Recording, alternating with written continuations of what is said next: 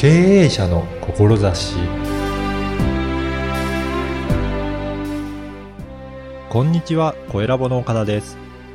今回のゲストは、ご機嫌社長研究所の佐々木勉さんです。佐々木さんは全国の社長を元気にしたいという思いで、経営のサポートをされています。まずは佐々木さんのお話をお聞きください。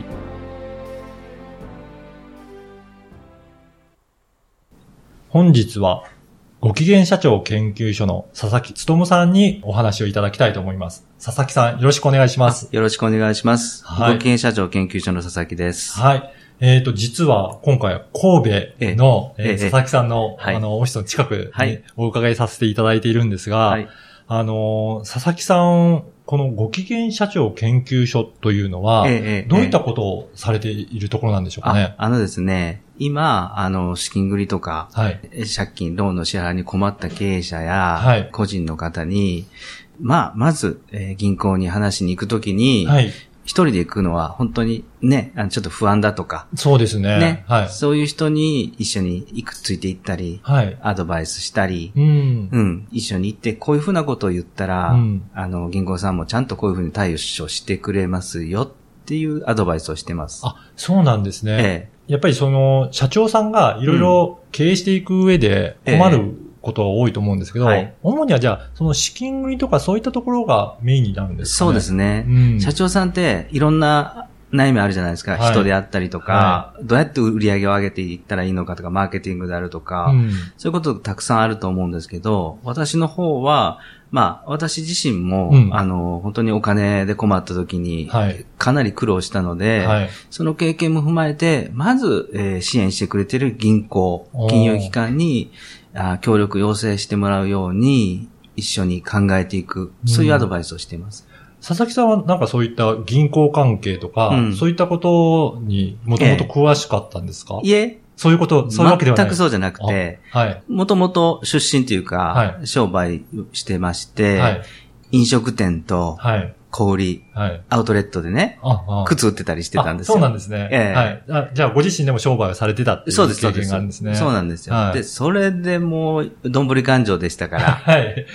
じゃあ一、気に、経営してた時は、そなかなかそういった、あの、銀行とかう、ん資金繰りとか、そういったところもあんまり気にせず、全く気にしなかったですね。はい。じゃあ、それで経営をされていて、そうです。ど、どんな感じになられてるんですかね？まあ、売れてる時は2年ぐらいいいですよね。もう売り上げもどんどんそうそうそうそうはい。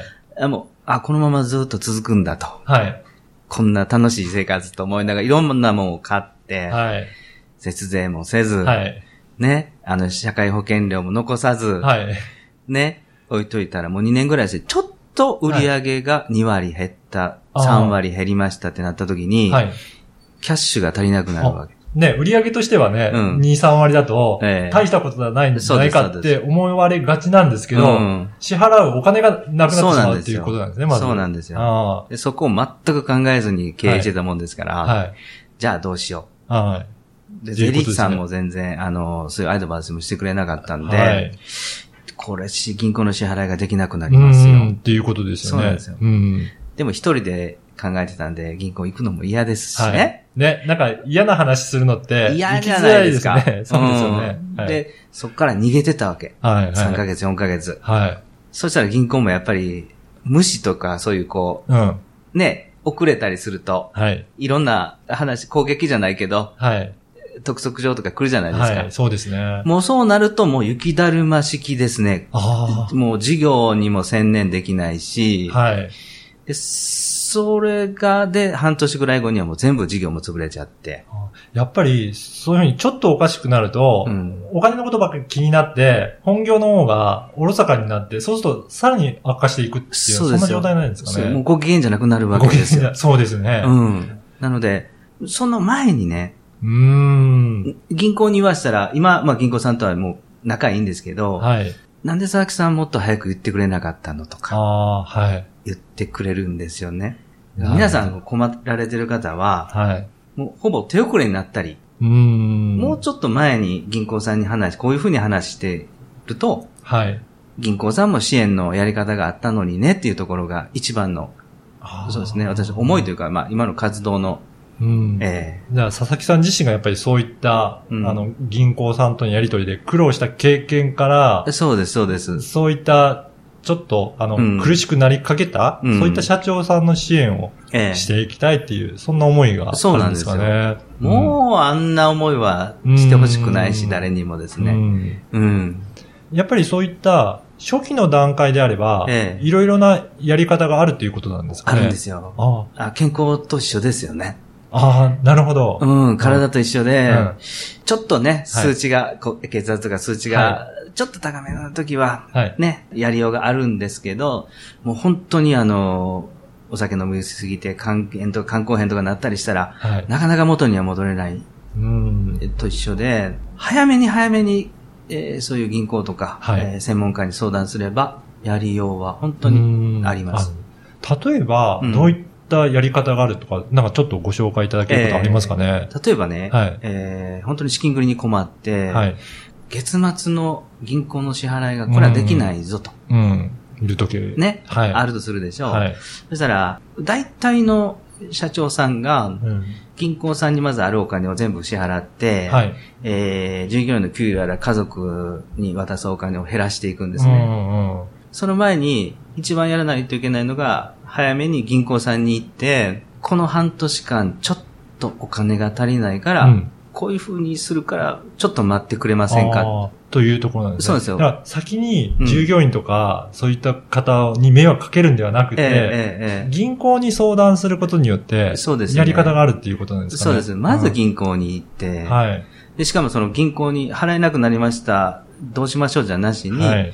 半年後これだけ待ってくれたら、えーこういううんちゃんとこれだけ返せるようにしますとか、うん。ちゃんと作戦立てて、はい戦略を立てて、待ってもらいに行く。うん。そこが大切なんですね。そうですね。まあ、それも、なかなか一人だと、どういった作戦があるのかっていうのは、難しいと思うんですよね。そうですね。そういった時に、うん佐々木さんは今までの経験から、こういったやり方があるんじゃないかっていうような、そんなアドバイスをしていただけるそうです、そうです。で、銀行の動き、立場っていうか、はい銀行の論理があるじゃないですか。はい。ね。そうですね。うん。それを今も、あの、ずーっと、リアルタイムで銀行さんと仲良くしてるんで、うんその辺の立場がわかるから、じゃあ銀行の立場も考えながら、ええ、その銀行としての、あの、名目を立つような やり方がええ。、そうなんですよ。それを提案することによって、そうです、そうです。その提案が受け入れられやすいということですそうかね。ですね。うまく落としどころを一緒に社長と銀行と3人で見つけるという。ああ、はい。ええそうすると、あの、その資金繰りの心配が、ええある程度、目処が立つと、ええ本業の方もしっかりと手がついて、うんしっかりと事業が乗っていくということですかね。そうなんですよ。うん。でしばらくはそこの、あの、心配から抜けて。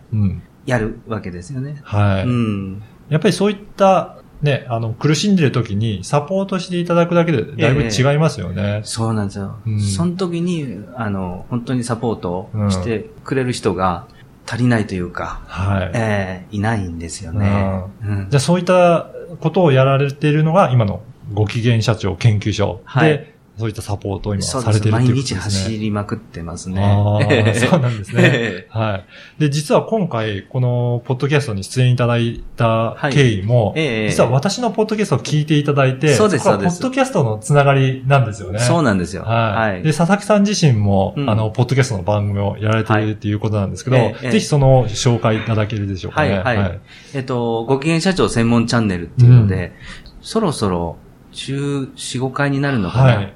やり始めて、まだそのぐらいですけど、うん。まあ、それ聞いたら、ちょっと本当にあの、し資金繰りにしんどくなった人も、はい。まずちょっと安心したり、うん。あ、こういうやり方もあるのかなっていう、そういう番組です。はい。はいやっぱりそういった情報も得ながら、ええ自分で一人で悩むんではなくて、ええこういった解決方法があるんじゃないかっていうところも、そうですねね。チェックいただけるっていうことですかね。そうです、そうです。うん。はいじゃ。あ、この番組、じゃあ、どういった方にうん聞いていただきたいとかありますかね、あ、本当に今ね、あのーちょっとしんどいかなとか、うんうん。うん。ちょっと売り上げは、まあちょっとしっかりあるけどうも、ん、ちょっと銀行さんの支払いが、とかはい。そういう方にも聞いていただきたいですね、たくさん。うん。ええやっぱりちょっとそういった困ってる方には聞いていただいて、ええそのアイディアにしていただけるっていうそうでことですね。ね。うん。あとは何か、あの、佐々木さんから直接アドバイスをいただいたりとか、そういったことも可能なんですかね？もちろんもちろ。うんん。じゃあそういった場合は、あの、ホームページとかそういったところからお問い合わせすればいいですかえね。えホームページもありまして、はい。で、そのホームページの問い合わせのところに、うん皆さん結構気楽に入れてくれてますんで。あそうなんですね。ええはい。じゃあそこのところから問い合わせして、ええ佐々木にちょっと相談して、ええこんな対策あるんじゃないかっていうところは、そういったところは相談できるということですね。そうですね。超気軽に。はい。ええあの、番組を聞いていただくとわかると思うんですが、ええすごくわかりやすい感じで、ええどういった対策があるのかっていうところをお話しいただいたので、うんうんまあ、そういった気楽な感じで、まずは相談からやっていただけるといいっていうことですかね。はい。ぜひその番組をチェックいただいて、ホームページの方もこの説明文に記載させていただいておりますので、はい。ぜひチェックいただければと思います。はい。本日は、えー、ご機嫌社長研究所佐々木努さんにお話を伺いました。佐々木さん、ありがとうございました。ありがとうございました。いかがだったでしょうか？過去に資金繰りの苦労された経験から、銀行の立場、経営者の立場というそれぞれの立場をとても詳しく理解されています。経営に困ったら一人で苦しまず、まずは専門家に相談してみると、今まで思いもよらなかった解決方法が見つかるかもしれません。佐々木さんのポッドキャスト、ご機嫌社長専門チャンネルでは、経営に必要なノウハウをお話しいただいています。説明文に URL を掲載していますので、ぜひチェックしてみてください。そして、ご機嫌社長専門チャンネルでは、経営に関する質問も受け付けています。経営に関して相談したい方は問い合わせしてみてください。ではまた次回。